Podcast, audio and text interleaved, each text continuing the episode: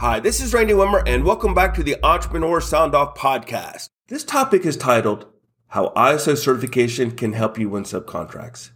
In this topic, we will discuss a workaround for the most pressing challenge faced by nearly every startup. And that is, how do you pursue and win a prime contract when nearly every request for proposal requires past or present contract experience? This is the classic chicken and egg syndrome. How can you obtain contract experience when every bid opportunity requires experience? Most startups and new small businesses in the federal government contracting industry leverage subcontracting on government contracts to obtain experience and break this circular requirement. Subcontracts are considered 100% acceptable past and present performances in the federal government. Although there are multiple ways to pursue a subcontracting opportunity, the most common by far is to be selected by a large prime bidder for a bid teaming agreement. A teaming agreement defines your obligations supporting the proposal effort as well as your expected return on investment supporting the contract after you win. And by this, I mean a subcontracting agreement with defined work share. Now here comes some harsh reality. Nobody likes small businesses. Allow me to explain. No government manager has ever been fired when a large mature company like IBM or Northrop Grumman fails on a contract. The government manager simply raises his hands up in his air in total disbelief and says, What else could I have done? I awarded the contract to IBM. And their boss will almost certainly agree. However, what if the government manager, instead of advocating for a large, mature company to support his requirement, insisted that a small business support him? And the project fails. Now the government manager's boss is screaming, why did you give the contract to Small Biz LLC when you could have awarded the contract to Northrop Grumman? And let's be honest here. It's not like the government manager is spending his own money. So why not go for the more expensive, larger, more mature, company for the contract support. Similarly, why would Northrop Grumman ever want to give Small Biz LLC a subcontract? The most immediate and pressing fact is, is that every dollar that a prime contractor gives a small business subcontractor is a dollar that they don't get to maximize their profit from. The second reason is this. They don't need small businesses. Whatever you do, they can do better. That's not a reflection upon your small business. That's simply an acknowledgement that whatever you do, they have buildings of people doing it with massive infrastructure and resources backing them. So, why do government organizations and large prime contractors work with small business? It's simple. They're required to do so by the Small Business Set Aside Program.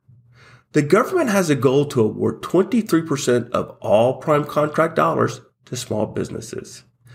And for every very large, full and open prime contract opportunity, large bidders must have a small business utilization plan as part of their proposal that is evaluated and scored.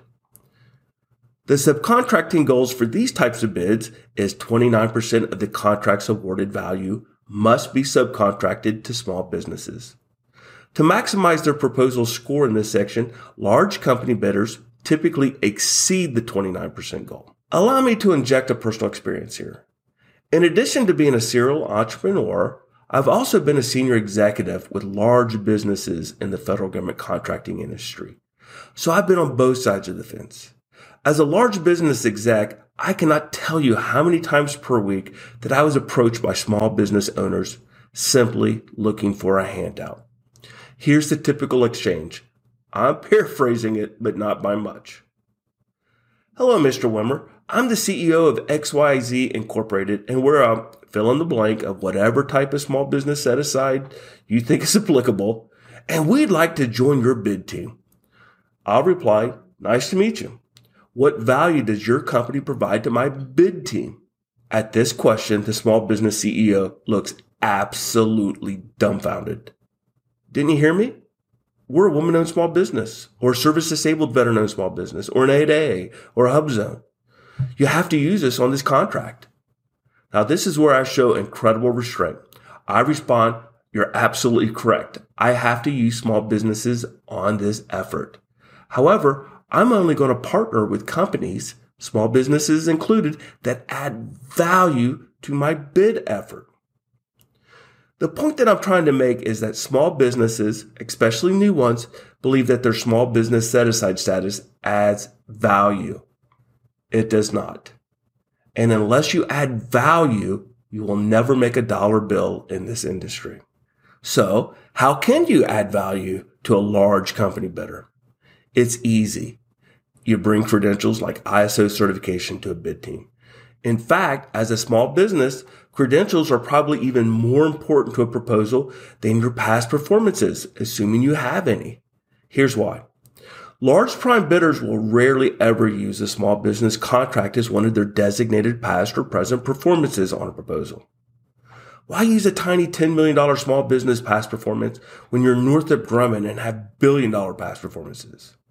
And stating that small business incorporated is really, really, really good is not tangible proposal feature that actually scores you any points.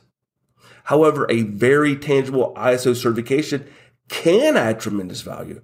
Your credential is used by the entire bid team. So if you're ISO 9001 certified, then the whole bid team is.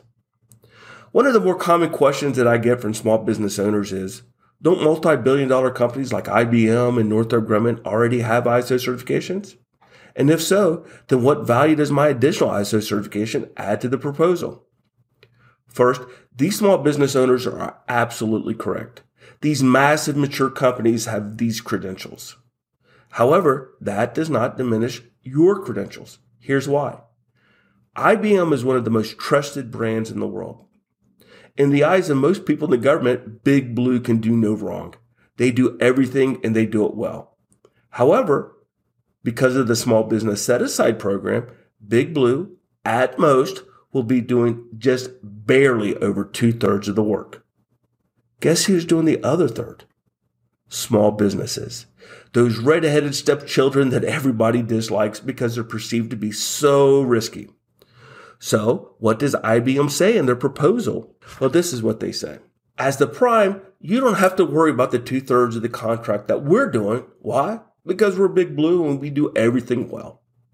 And you don't have to worry about the remaining third of the contract being performed by small businesses. We have curated the most capable, mature, and credentialed small business team in industry.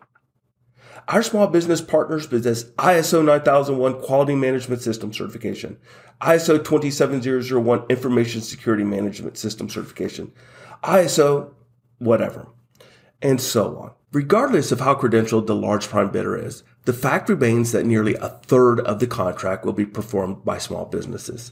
As such, prime bidders must prove to the source selection board that there is very little to no performance risk to the third of the contract performed by small businesses. And here's the reality that most small businesses face.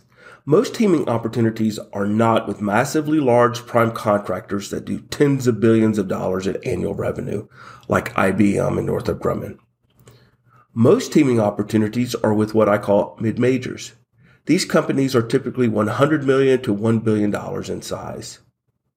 I simply use IBM and Northrop Grumman and Lockheed Martin because they're recognized by everybody. However, most of my subcontracting opportunities came from mid-majors like Cubic, WBB, Kratos, LMI, and ICF.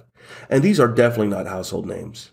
Many of these mid-majors are like really large small businesses with a few holes in their corporate maturity that a well-credentialed small business can help fill. Although most of these companies, but definitely not all of them, may possess ISO 9001 certification. If you possess a second ISO certification, such as ISO 27001 Information Security Management, you'll find yourself on their bid team to add your additional ISO credential.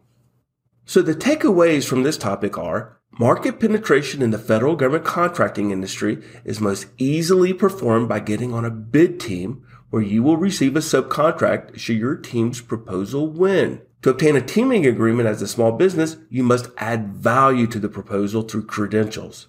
Your corporate credentials will be at least as important as your future contract experience to getting on a bid team. Since most teaming opportunities come from mid-major companies, you can frequently add a credential that the prime doesn't have by getting a second ISO credential. Again, remember that only 0.1% of U.S. companies possess a single ISO certification. So standing out among your small business competitors and adding real value to a bid is much easier with ISO credentials.